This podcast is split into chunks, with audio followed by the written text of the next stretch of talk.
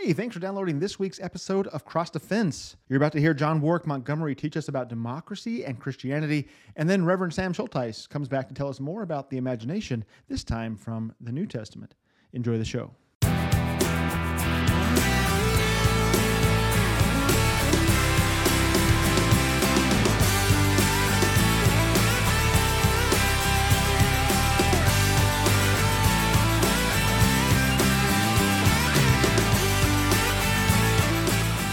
Welcome back to another episode of Cross Defense. I am your host, the Reverend Tyrell Bramwell, an admission counselor at Concordia Theological Seminary in Fort Wayne, Indiana, a pastor in the Lutheran Church Missouri Synod, and the guy talking into the microphone right here, right now at kfuo.org. It is a pleasure to wear all of those hats among the others that I wear. It is good to be back with you guys in the, uh, the studio as we broadcast worldwide right here on kfuo.org you know what? I miss a Monday, which I got to say, I'm sorry I missed last Monday, that rerun. I hope you enjoyed it. Uh, when I miss a Monday, I feel it. It's similar to, not quite at the same level as missing a Sunday. When you miss church on Sunday, don't you feel a little bit out of sorts, a little bit out of whack? Your whole week is just kind of turned upside down. Something's missing, something's off. It's kind of like that. Not quite the same, but kind of like that. And uh, so, yeah, I'm just glad to be back with you. This is the show, Cross Defense. This is the show where we equip the mind, excite the imagination, and comfort the soul, all with God's word and for a particular purpose. And that purpose is because we have a fierce foe out there. The devil and his demons, they are real and they are relentless. And our only defense, our only defense is Christ on the cross. Our own sinful Adam is constantly nagging, constantly working against our new man, our sanctified, holy man. And so we need Christ on the cross and the world itself, the sins of others, the flesh that abounds in this world, the sinfulness. It too is working to tempt us into evil. And so we need Christ on the cross. Our only defense is our Lord and Savior, Jesus Christ. Today we're going to talk about democracy. Democracy and Christianity. But before we do that, I just want to give a shout out to a listener. I'm not going to say her name because I don't know if she would like me to. I received an email. I just want to read what she said. Um, just thanking you, listener, you know who you are, for taking time to email me. She says, Wow, so glad you're doing Monday on KFUO. Can't wait till Monday to be with you again. These past two Mondays, you make the goal of the show come true. And I want to just tell you, that you sent it to me in an email, so you never told me if I could share this publicly. So I won't mention your name, but you know who you are. Thank you so much for taking the time to email me. I appreciate the listener feedback. Uh, it does it does help me gauge where we're at on content and style, and we start to develop the show into something that is a little more uh, mine, I suppose, as we're now out of the uh, temporary host sort of uh, vibe and into the Tyrell Bramwell host. It's, it's really helpful. Had a wonderful conversation with the program director here at KFUO not too long ago and looking forward to the future. I'm kind of doubling down on my efforts here on the show, making sure that I spend the time, that the time you deserve, the time the show deserves to deliver high quality content. And uh, that's, that's the goal. And so as we've uh, kind of made that our goal to receive an email like that was just very timely and well appreciated. So thank you so much. If you listener out there want to email contact me about anything. If you want just feedback on the show or comments or thoughts, criticism, um, any kind of anything, theological conversation, I will get to you just as soon as I can. If, for the deeper, deeper emails, and I get some of those, the personal stuff, uh, I will get to you as I as I can. Don't feel slighted if it takes me a little while. Um, but yeah, you can email me at, uh, well, the easiest way to get to my email, the contact page over on tyrellbramwell.com. Just go to my website, go to the very bottom of the page, and you'll see the contact button and just use that email right there when you get started. All right, that's a great way to do that. So thanks for listening, everybody. Really appreciate it. Let's get into today's show. Uh, we're going to talk about something that I think is is needed. We're going to talk about democracy, but we're also going to talk about Christianity, the relationship between the two. Let me just back up a little bit. Reading, give you a little context. Reading is such a great pastime if you will, allow me to recommend something radical to you. And this is all on topic, I promise. But allow me to, to recommend that you unplug from social media, that you read a little more. read some books. If you follow me on my social media pages, you know that I'm in the middle of prayerfully considering my own activity online. This is a this is a common thing. Right? I'm sure at any given moment, right now, all of you, any of you, you right there in particular, yes, I'm talking to you, that you probably know five people online who at any given moment are talking about considering threatening to get off of social media. It's just a common thing. It's the reality we live in. Last week I was talking with a seminarian and it came up that with respect to social media, he's been clean for a couple of years now. That's how he said it. He's been clean. And he was only half kidding. As a society, we're starting to recognize that it can be an addiction and a dangerous one that can do real harm to relationships and livelihoods. So, as I said, do yourself a favor. And when you feel that urge to check your social media, to, to pull up that app on your phone, when you feel that, that pull, you need to take a smoke break. Uh, that's how it used to be for smokers. If you're not a smoker, it's the same sort of addictive desire to reach in your pocket and instead of pulling out that pack of smokes, to pull out your phone and check your Instagram, check your Facebook.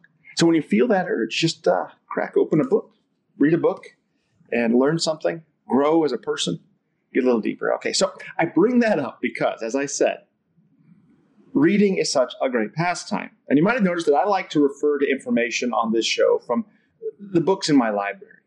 That's where the knowledge that I have comes from. This past week, I was thinking about the current affairs in the United States of America, in, our, in, in my country. I don't know where you're listening, but if you live in the US, I was thinking about our political system and especially all the executive orders that President Biden has already signed. I don't know if you saw these news articles that he's been signing executive orders like crazy. And it made me start to think about this.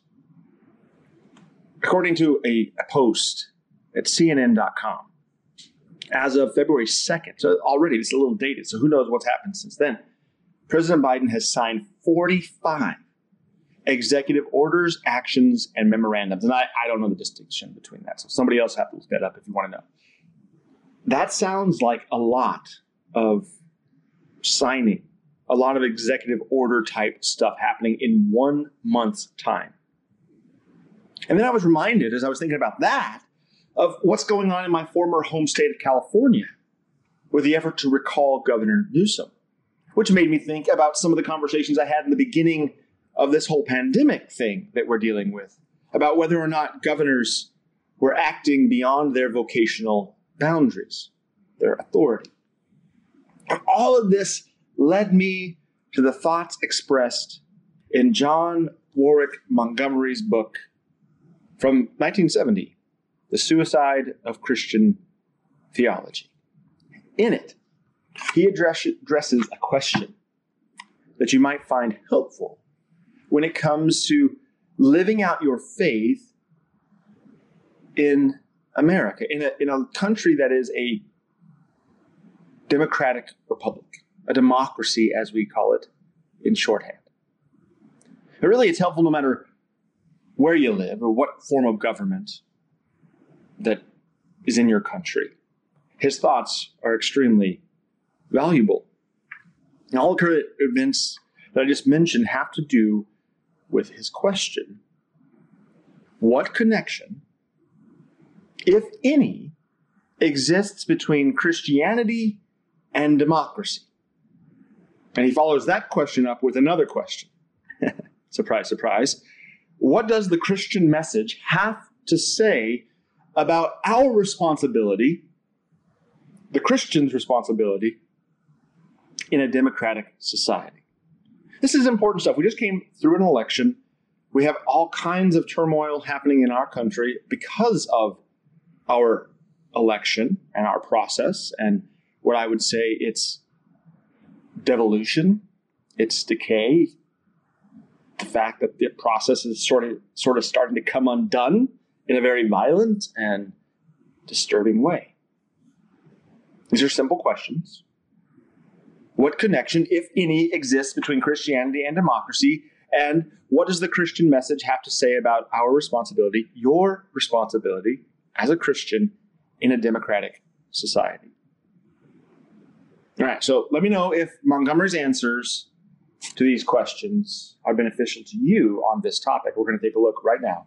Here's what the apologist has to say. To determine the true attitude of Christianity to democracy, it is necessary to look not at the history of the church, which is by definition composed of sinful men who have often erred, but at the Holy Scriptures, which provide the only proper norm of the church's teaching. And let me just say, as an aside note here, that this is this is true in, in all matters, not just politics and, and the topic of democracy. I know too many people who focus on the sins of the Christian, on Christians, on the church, rather than on the grace of God. Too many people who discount the love of the bridegroom, the husband, on account of the infidelity of his bride, the church.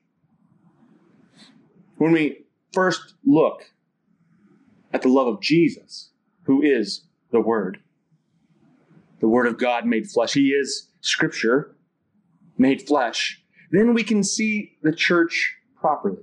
But we first have to start by looking at Jesus, looking at God's Word.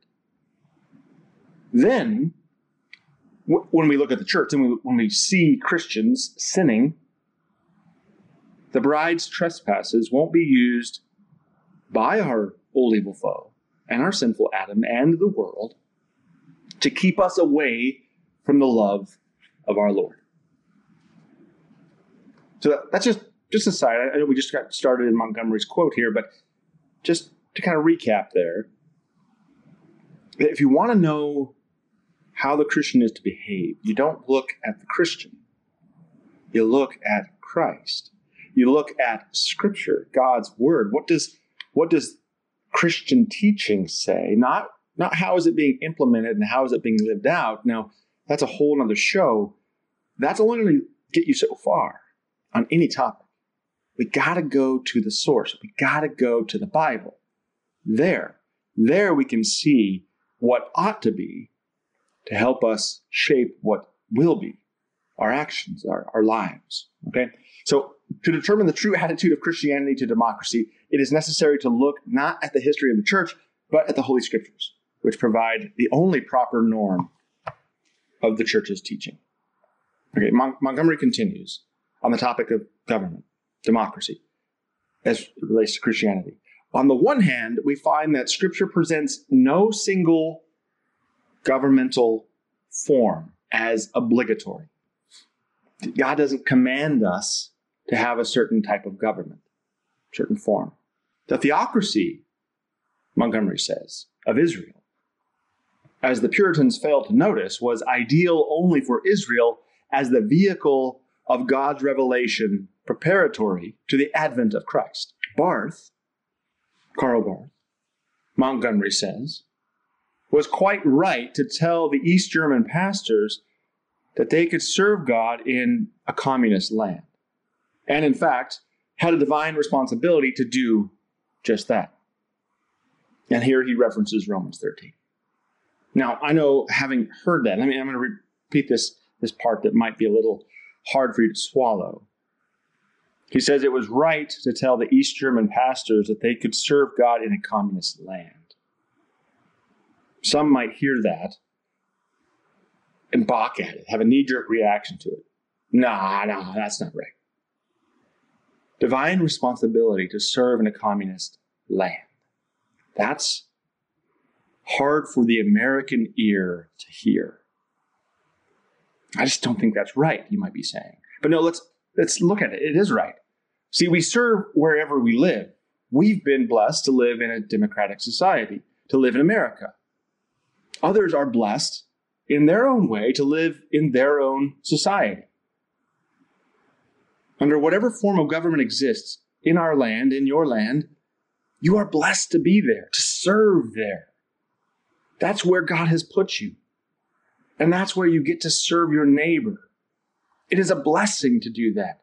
There is a divine responsibility to live out your life so that others around you hear the gospel, see the gospel in action, so that when, when people do look at the church, hopefully, ideally, they don't see the sins of the bride, but they see the sinlessness, the righteousness of the bridegroom of Christ. That's our aim, that's our goal. We want to we want to get out of the way. And so we aim, we want to live as is appropriate where we live, where we're born, where we've been raised, where we're at. And that may change, but wherever we live, the idea is to, to serve as is appropriate in that society. This reminds me of what the Reverend Richard Wurmbrand has to say about all of this in Tortured for Christ. But before we get to that quote, we're going to take a break. If you're liking what you're hearing, don't go away. You're listening to Cross Defense. I'm the Reverend Tyrell Bramwell. We'll be back in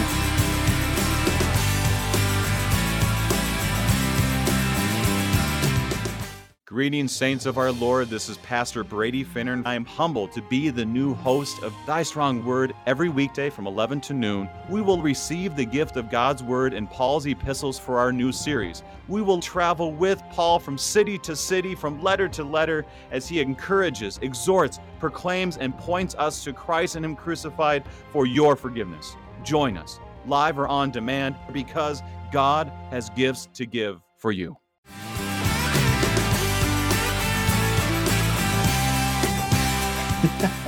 we are back. Sorry to leave it hanging like that. It was a rotten thing for me to do, I realized, but I was looking at the clock and it was time to take a break so that we could fit in all the content in a good and orderly way. So uh, let me recap what we were talking about just before I mentioned Reverend Wurmbrand and his book, Tortured for Christ. You may be familiar with that from The Voice of the Martyrs. Uh, very well known book. It has been published and published and published and handed out, and it is uh, just a, a great resource. But what brought that up was this idea that Montgomery says Karl Barth was right, which already that might be controversial enough, that Karl Barth was right when he said that the East German pastor was right to serve God in a communist land, that it's doable. And we started talking just a little bit about uh, living in different types of government in the world and you know, how that might sound strange to the American ear. We, we maybe not so much anymore, actually.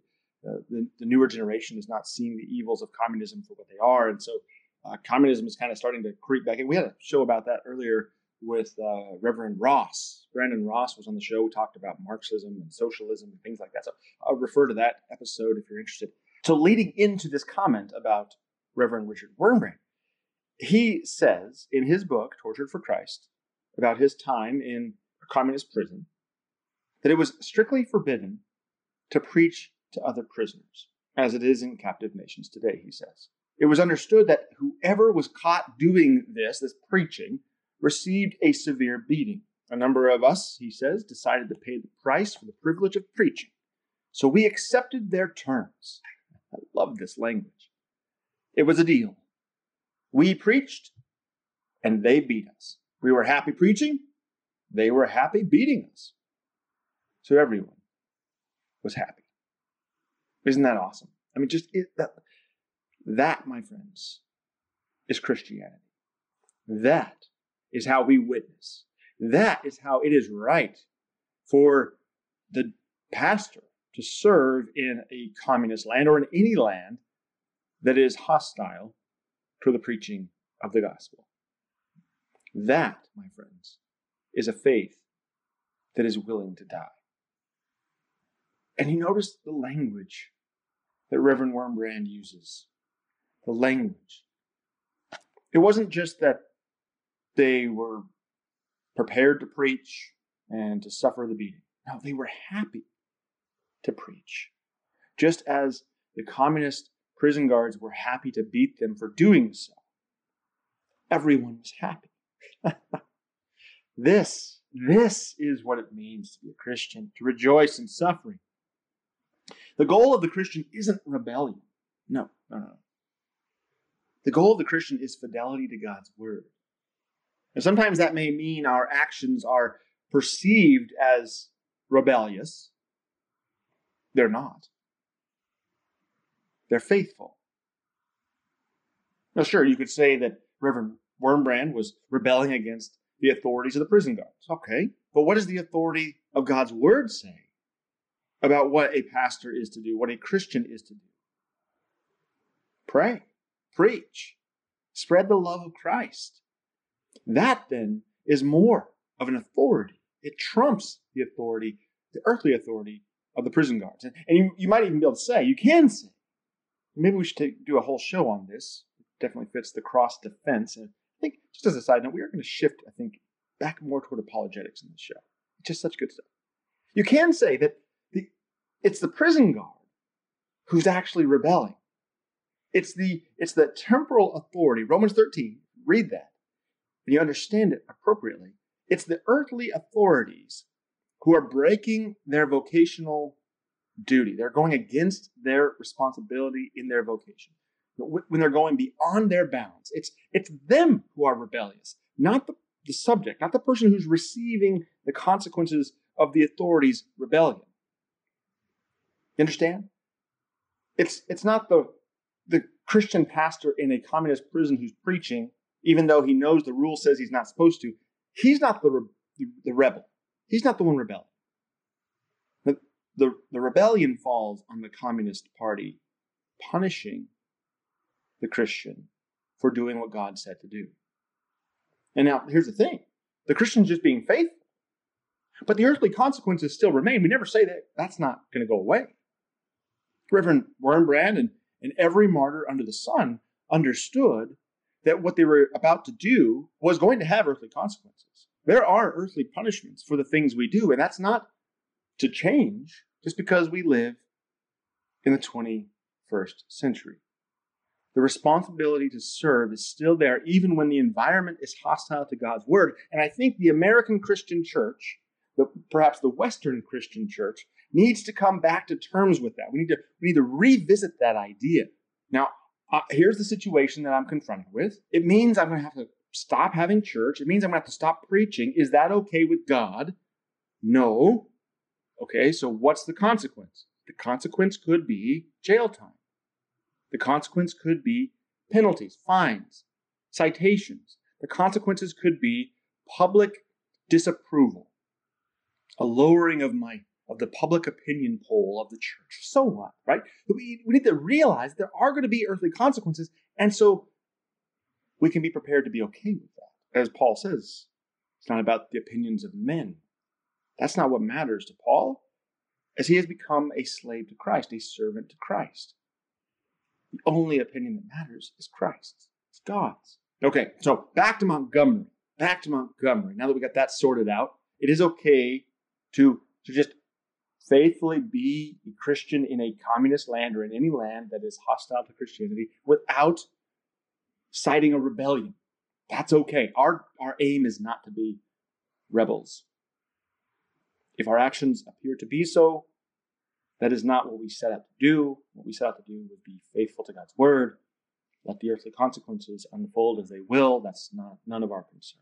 Back to Montgomery. But just as the scripture, without explicit, explicitly condemning slavery, condemned it by the gospel, which sets men free. So the New Testament message provides irresistible impetus toward more democratic government, i.e., toward government in the hands of the people. Jesus said, Let no man among you be called master, for ye are all brethren. You go to Matthew 23, 8, 9, 10 uh, to find that kind of language. You can also see Matthew 20, 24 to 27, more of that kind of stuff the one man he called a fox was a king. Now, Bishop Berggrav, who was a Norwegian Lutheran bishop who resisted the Nazi occupation during World War II, Montgomery says, quite rightly asserted that the cornerstone of democracy was, however, laid when Christ proclaimed that a man's soul is worth more than the whole world. Interesting. A man's when when the reality, the truth was revealed that a man's soul is worth more than the whole world. Therein was the cornerstone. Christ is the cornerstone.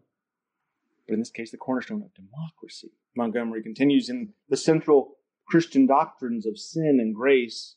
The relation of Christianity to democracy becomes crystal clear. Scripture asserts that there is no difference, for all have sinned and come short of the glory of God.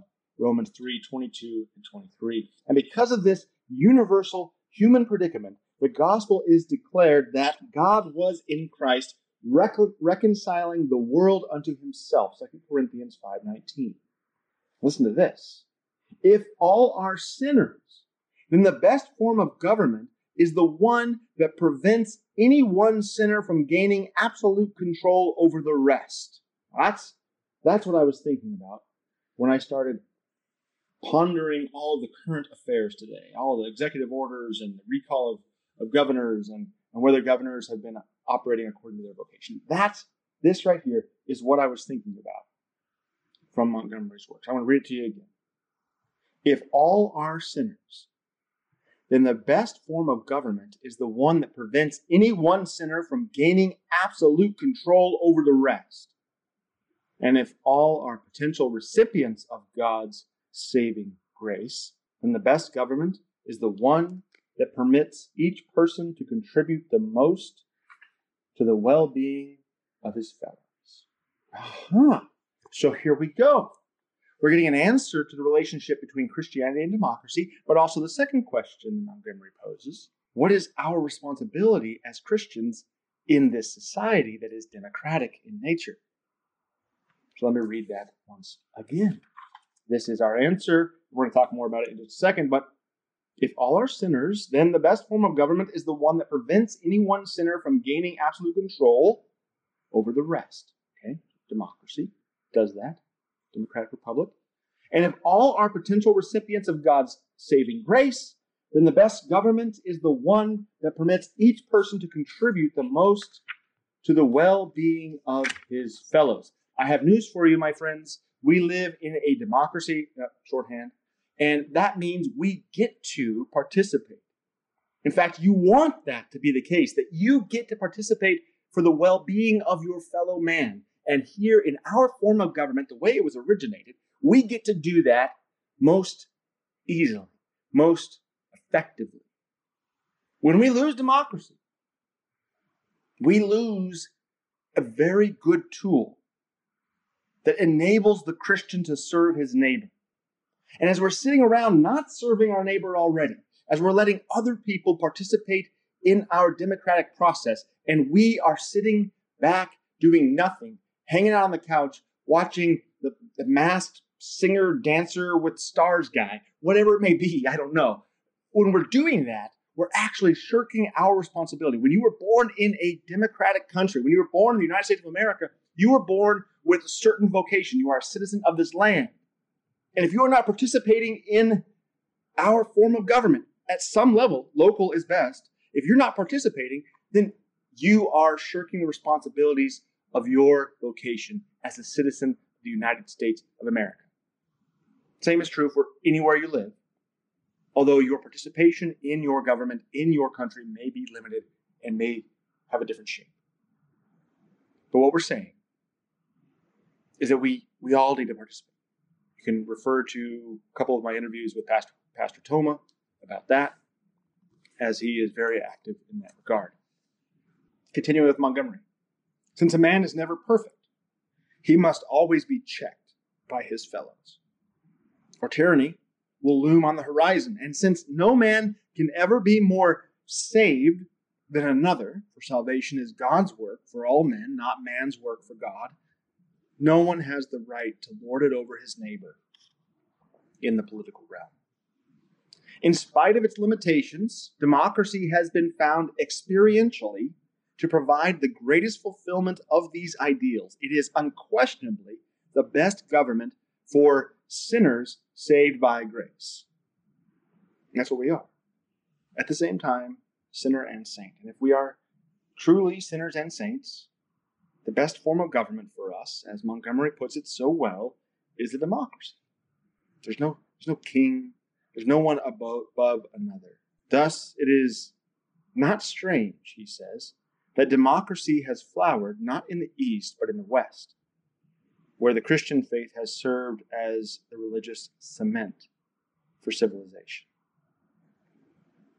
Hmm. Interesting stuff, right? Interesting stuff. Does it make sense? Are you getting it? Let me know. Send me an email. Go to tyrellbramwell.com. You can use the contact button there at the bottom of the homepage. Let me know. I find this to be very helpful, apologetically, in explaining why democracy, why the American form of government that we know is, is to be preserved, why we should appreciate it. Right now, I don't think our society teaches an appreciation. Even in our own land, in our own schools, we're not teaching appreciation for what we have. What is the responsibility of the Christian in a democratic society? Montgomery asks, and he answers. As Reinhold Niebuhr puts it, the preservation of a democratic civilization requires the wisdom of the serpent and the harmlessness of the dove. The children of light must be armed with the wisdom of the children of darkness, but remain free from their malice. They must have this wisdom in order that they may beguile, deflect, harness, and restrain self interest, individual and collective, for the sake of the community. This means that participation in the democratic processes is obligatory, not optional, for Christians. Unlike the sectarians, we must not run from government as an evil, but must realize that we have a holy responsibility to prevent evil and promote the good. This means a political vocation if we are called to it, but we're all ha- we all have the vocation of citizen. And Luther wrote, Montgomery quotes here, there is need in this office of the office of politician of abler people than are needed in the office of preaching. For in the preaching office, Christ does the whole thing by his Spirit, but in the government of the world, one must use reason. You heard that from an admission counselor at Concordia Theological Seminary in Fort Wayne. Here I am, quoting Luther, saying there is much more of a need of able bodied men in the office of politician than there is in the office of pastor. For the man who is a pastor is just an instrument, a tool. God is doing all the work. But in the government of the world, the politician must also use reason. Ha! Oh, good stuff. It means also an intelligent concern for and awareness of political issues and problems, a vital, active citizenship, the popular judgment Montgomery says, that religion and politics should not be discussed in polite conversation is as wrong in the one case as it is in the other. And Christ's warning that because thou art lukewarm and neither cold nor hot, I will spew thee out of my mouth, see Revelation for that, should be pondered both theologically and politically, both by the Christian church and by the Western democracies. Amen. Amen. We're going to take a break. When we get back, we're going to talk to Pastor Schuldheisz about the imagination, and then we'll wrap up for this week. Thanks for sticking with us. We'll be right back. You're listening to Cross Defense. Don't go away.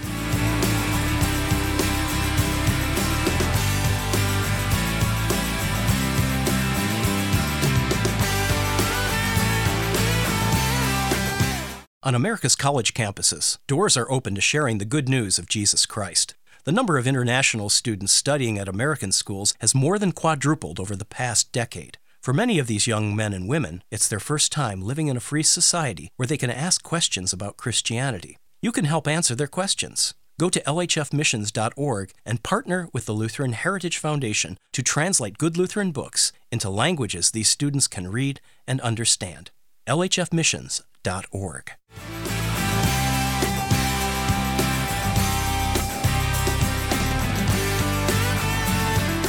Okay, we are back for our last segment of today's show, and we have our guest back with us. Pastor Schuldheisz, how are you today? Hey, doing well, and yourself? I'm wonderful. Thanks for joining us for uh, another cross defense, talking Awesome. more about the imagination. What do you have for us? Glad to. Yeah, so I thought we would. Uh, we've we've spent a good amount of time in the Old Testament in our last, oh, I don't know, several segments, right? And uh, I thought we should start getting our way into the New Testament. Though, of course, we've always been using the Old Testament uh, to, you know, get a sneak peek into the New Testament because that's how it works. That's how our Lord gives it to us.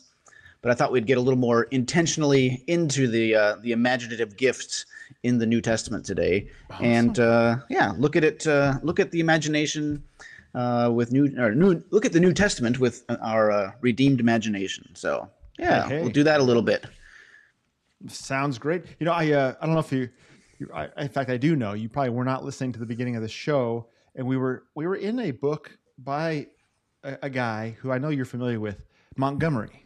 Yes, yes. And okay. we were talking about democracy and Christianity, and he points out in in this little dialogue about uh, Christianity and democracy that he quotes. Who does he quote? I've already forgotten. He quotes a guy who who says that democracy uh, doesn't originate with Christianity, but really it comes to fruition because of hmm. Christianity, the New Testament, right? Mm-hmm, that, mm-hmm. that once we understand that that the Lord died for all souls, for all of us, that sure. every single mm-hmm. person mm-hmm. is valuable, like it mm-hmm. changes the whole game, right? It definitely does. Yeah, there, there's a really there's a lot to be said for that. Just the way that you know the way that the Christian, the true story of the gospel, right? The, the Christian message, uh, Christ's life and death has you know has ramifications not just in story and literature and imagination like we talk about a lot, but just every part of life, right? Every facet of life. From you know the early church, it, it was uh, it was a common thing for Christians to take care of widows and orphans and hospitals, and that was just an unknown kind of unparalleled thing in the ancient Roman world. And yeah, that's a great example of that too, just in terms of our own you know political life and system we live in. And you know the science and the arts of course uh, right, are impacted right. by by god's gift uh, to us in the scriptures and you know christ's life and, uh, and death and resurrection for us. It it just spills over everywhere right? I mean that's that's one of the joys of this kind of endeavor here. I'm excited? Take us into the new testament um, as we yeah. shift into jesus and um, you know Absolutely. where it all starts so, to change.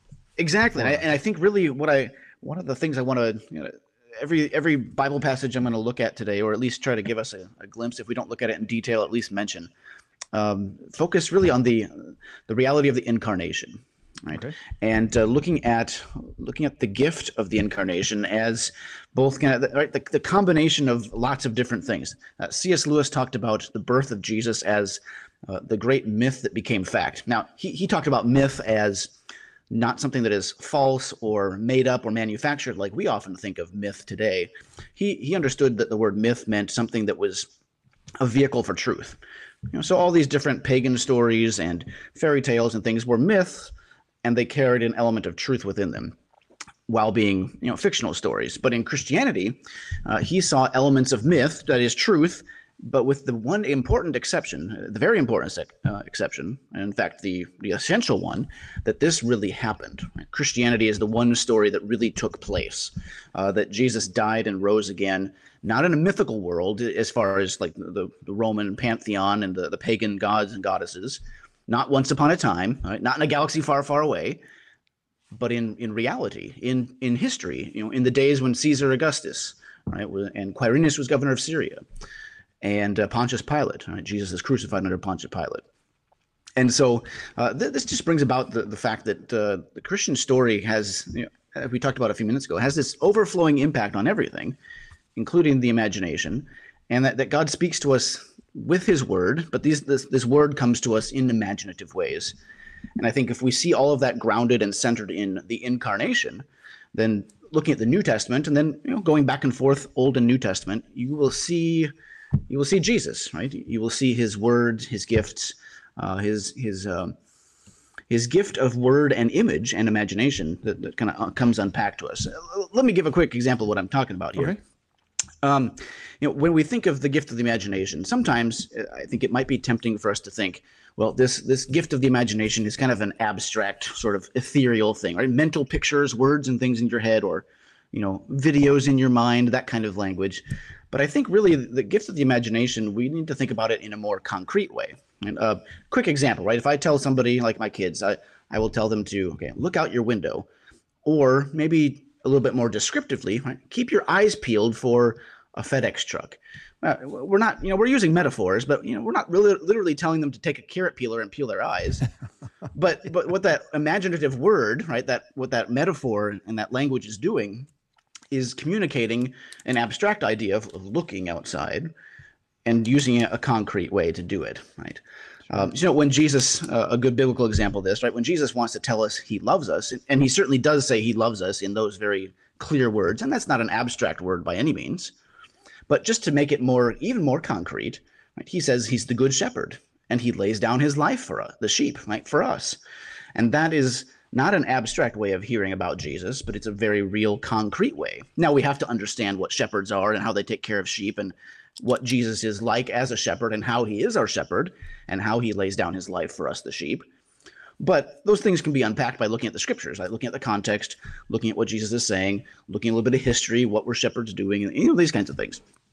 Um, so anyway, that that's just to make the point that the gift of the imagination is not meant to be abstract or unclear, but rather I think God gives us this gift to take what is maybe unclear or hard to understand and then make it more concrete, more clear, more understandable for us, right? Now, this is how he reveals himself to us in his word. And I think why in his word so often we see him using you know, images, right? Illustrative language, um, like Psalm 23 kinds of stuff. Uh, Jesus, I am sayings in John, right? I am the light of the world. I am the way, the truth, the life, right? I am the door. You know, very concrete, real earthly things uh, that he gives us his blessings with. Yeah, kind of like the sacraments in that way too, almost, right? He gives us bread and wine, right? water, words, and he, he forgives us with that. So that's just kind of a, I don't know, a, a preparatory thought uh, before we launch into a few scriptural examples of that. Okay, great. Yeah. So uh, maybe you're going to go here, but if we don't talk yeah. about it today, make a note. I'll make a note as well. Let's mm-hmm. talk about in, in the future sometime the distinction between a lot of this language we get, you know, when you're talking about peeling your eye, keeping your eyes peeled, and then, and then you went yeah. to the, the shepherd and we are the sheep and and all this picture language. I think we should do an episode and maybe do the entire hour where hmm. we make sure we're we're clear on um, the distinction between the metaphors that the Lord uses when He's talking in metaphor language, but then also, you know, this language of this is my body, this is my mm. blood because I know there are some, especially if if they're recovering from um, American evangelicalism, right? They they may have some hangups here, not understanding that distinction. So let's just uh, sure. uh, make a mental note, or, or, I heard your clicking of the pen, so you probably. I was yep, note. I was jotting a few notes down awesome. there, and I'll do the same thing just after the show. And uh, let's sure. spend some time on that because I think you know the imagination be... has to deal with that too, and I don't want Absolutely. anybody to get lost in in those waters. Okay, yeah, so I think us. that's a great. I think that's a great idea. Let's yeah, let's pencil that in for sure. Awesome. All right, listener, you uh, heard it. Keep us accountable. Here we go. That's right. that's right. You, you can you can throw the proverbial uh, digital book at us, right? If, if you don't. Right. so uh, I was reminded as I was looking for I was looking for and looking through a few different scripture passages that really focus our on our hearts and minds and also our imagination on the incarnation, right? The, the central gift of God doing His image making work you know, in the flesh and blood of the God man Jesus. And so a number of passages came to mind. And before those passages came to mind, or maybe in the middle of it, somewhere along the lines, uh, the, the, Martin Luther quote, and I can't remember where he said it, so uh, I'm sure somebody could find a good citation for it. I, I didn't dig too deep to find it, but uh, you know, he said if you want to find God or if you want to look for God, you, you don't need to look up. You shouldn't look up, but rather you should look down, right? Uh, not up to the heavens, but down to earth, down to the cross and down to the cradle, down to the manger. And uh, of course, Luther was going at uh, getting at a lot of different important theological topics there the, the, theology of the cross, not looking for him in the heavens and the glorious kinds of things, but in the ordinary, simple, humble means, right? His birth for us, uh, his life, his death for us. Um, but I think in that also there's a there's a key or a maybe a, a guide for our imaginations too uh, that you know again looking at the the gift of the imagination is something that is concrete that god gives us and he himself comes to us in a very concrete tangible way. Uh, so a good well one of the great passages that talks about this is in john 1.14 of course.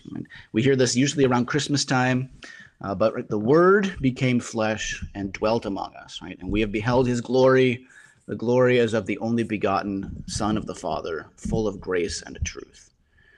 So, you know, there's we could do a, probably a whole segment on what this eternal word of the Father is, but you know, in a lot of times in the Old Testament, the word of the Lord comes to so and so, and it it's described not just as like a, a speaking voice, like in their whispering in their ears kind of thing, but it's described as a as some kind of tangible, visible form of of Christ, right? Christ before he becomes incarnate, and uh, he, he leads Abraham out, example, for example, to look at the stars in the heavens.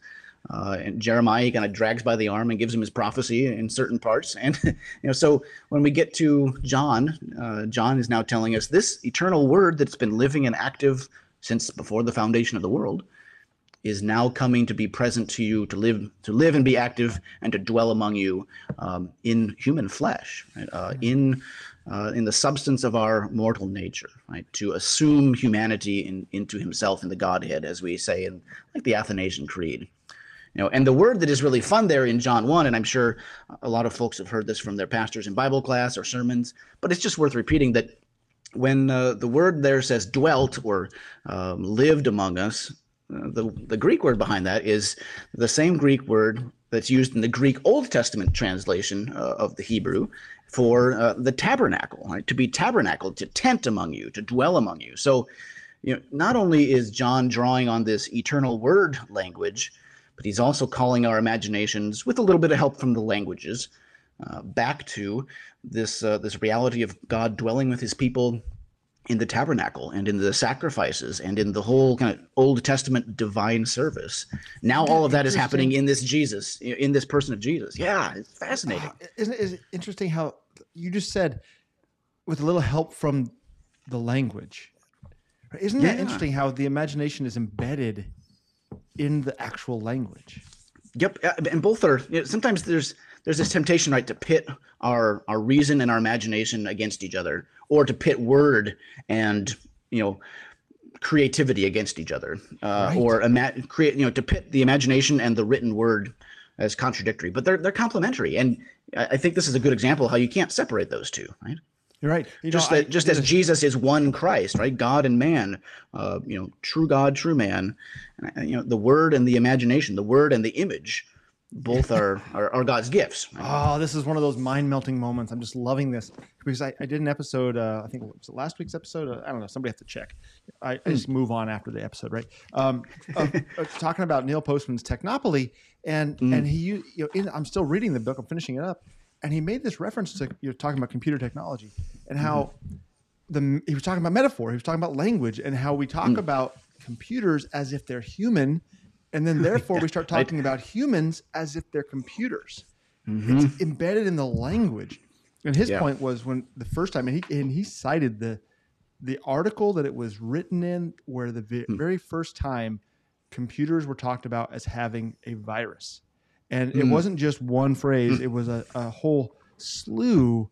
Uh, you know, the the author of the article that was relaying this event that happened to a bunch of computers. I think it was in Stanford or something, uh, pre you know worldwide internet when it was still just sort of on a mm. campus, and how all the, the computers on the network were suffering from this virus. And it, the hmm. author of that article used this sickness language that that relates to humans because it was the Yeah. best metaphor for what was happening to hmm. the computer, right? Because there was no way to Fascinating. talk about Yeah. that. And and then he started shifting and talk. And his real point was talking about how the opposite then happens. And now we start to talk about like our ability to process information as like recalling data and you know all Mm-hmm. The, we're, we're using computer language to talk about the mind and things so all of Hmm. that was in my brain Mm-hmm. as you just mentioned that, that the, with a little help from the the language you said you Mm-hmm. know john's giving us Hmm. imaginative cues here but with some help from the that is oh, that's fascinating Yeah, thanks just, sam Yeah, Go, just again. Oh, you're welcome. Just that that combination, right? That that complementary nature of you know, word and image, of reason and imagination, and it, that's I, I'm I'm never one to uh, be either or. I think it's a both and, right? With that. So yeah, yeah. Sorry. Okay, and you probably had a lot more content prepared for right now, but uh, we still have that's some time to talk about. it. Sorry, I, I took us on a Super. little. No, uh, no, that's okay. Uh, that's a good detour, right? There, there are good, there are good rabbit trails, and that was one for sure. What else you got for Uh, us? Where are we going? Yeah, so um, I- I'm going to mention two passages. We won't look at those uh, in detail today, but I, I want to skip to one, but I'll mention them first. So, the, the kind of the three other passages that came up as I was looking at this uh, this idea of uh, image and incarnation together, and again looking looking down at Christ who became you know came down for us. Uh, you know, looking up Colossians one verse fifteen and following is. I encourage uh, anybody listening to try and do that and, and look at it with this same kind of reason, word, and imagination idea that we're talking about here that we saw in John 1:14 because Christ uh, is called by Paul there the image of the invisible God right, in uh, Colossians 1 and Hebrews 1 does a similar kind of thing too that Uh, you know, in many and various ways, God spoke to his people of old by the prophets, but now in these last days, right, he's spoken to us by his son. And he is the he's the icon there.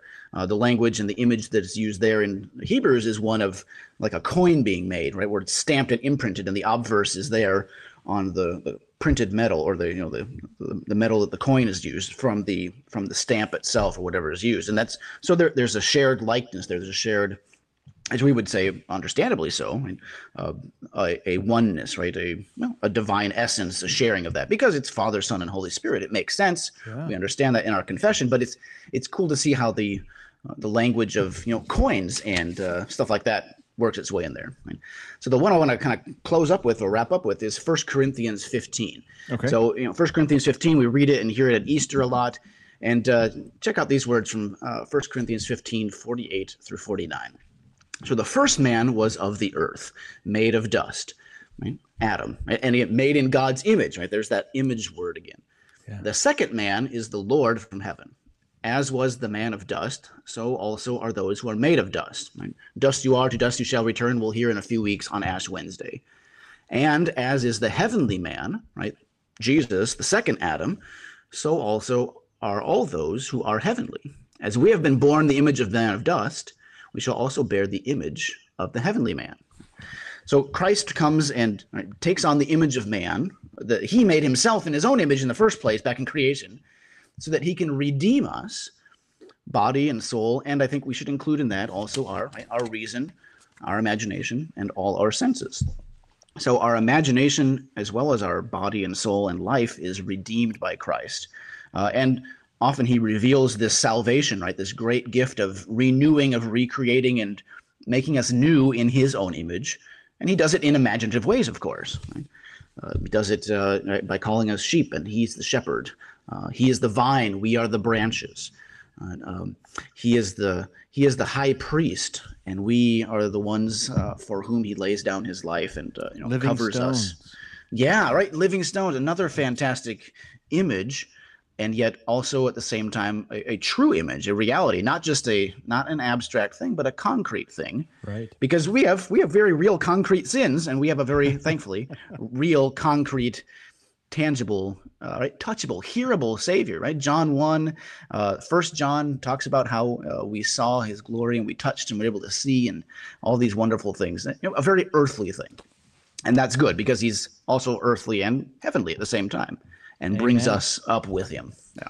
We got to wrap up, brother. Thank you for. Uh, I was going to ask you to leave us with a, a, bit of gospel just in case we didn't get it, but you just you mm. just gave it to us. So uh, thank awesome. you so much for all of that. It's always a Glad pleasure. To. I just want to make sure you know how much we appreciate having you here on Cross Defense. You, you oh. melt my mind every single time. well, glad to. It's it's a lot of fun to be hanging out with you and chatting about things we love doing. So. so thanks very much. We'll talk to you next week. Sounds good. God's blessings. And for the listener, this has been Cross Defense. You were listening to the Reverend Tyrell Bramwell and Sam Schuldheisz. He is pastor out in Milton, Washington at Beautiful Savior Lutheran Church. So if you're in the area, stop by and, and say hello. And we'll talk to you next Monday.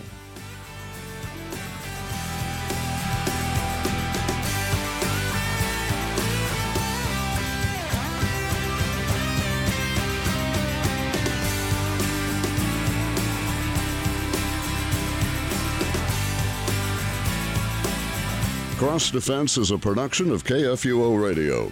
Find past episodes and support Cross Defense at kfuo.org.